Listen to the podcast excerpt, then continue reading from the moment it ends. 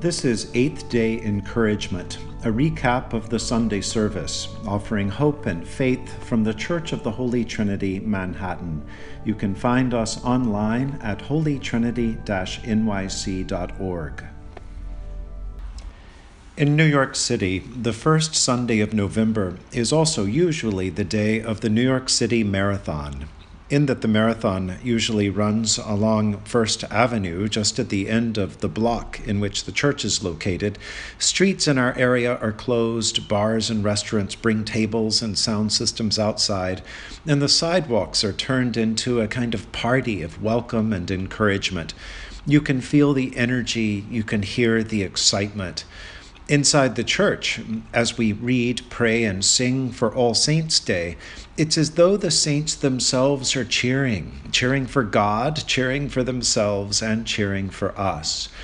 This year, because of the COVID 19 pandemic, the marathon is canceled. It's virtual, with people running it on their own, more quietly, um, between October 17th and November 1st.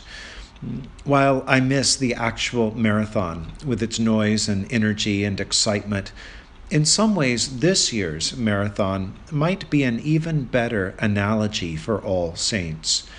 That's because for most of us, other than maybe through scripture or music or an occasional experience in prayer, we don't usually hear the cheering of the saints.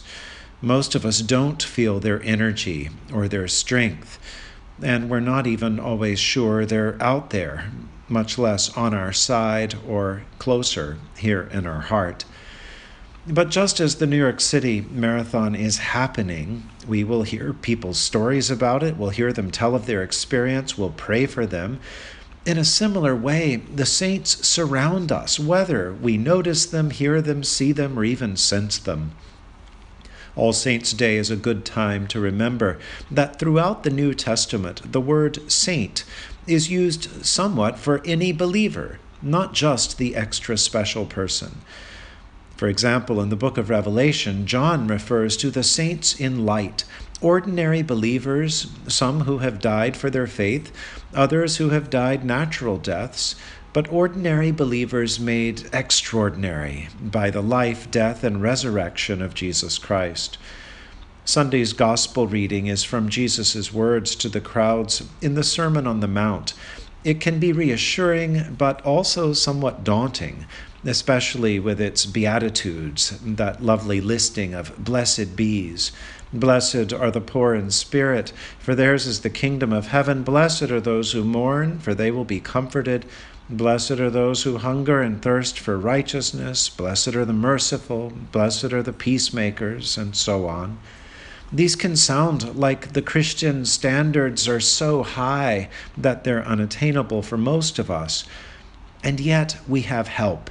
We have, we have help here and hereafter. We have help in those who've gone before us who wrestled with these same words of Jesus. Mm, some of the saints didn't quite make the high hurdle of the blessings Jesus lists. Others came to embody those Beatitudes. They became so closely identified with the blessings that they themselves became blessings in the lives of others. The Beatitudes point us in the direction of holiness. We're very few of us there yet, but we're on the way. The saints remind us to stay in the race at whatever speed we may be moving, and they help show us the way forward. As the great children's hymn reminds us, they lived not only in ages past, there are hundreds of thousands still. The world is bright with the joyous saints who love to do Jesus' will. You can meet them in school or in lanes or at sea, in church or in trains or in shops or at tea. For the saints of God are just folk like me, and I mean to be one too. Even though we may not always hear or feel them, the saints continue to cheer us on, especially in these days of All Saints and All Souls. May the saints inspire us. When we're tired, may they strengthen us. When we're lazy, may they shame us. When we are alone, may they surround us, and may they fill our lives with increasing love until that day that we join them before God in everlasting praise. Let us pray. Almighty God, you have knit together your elect in one communion and fellowship in the mystical body of your Son, Christ our Lord.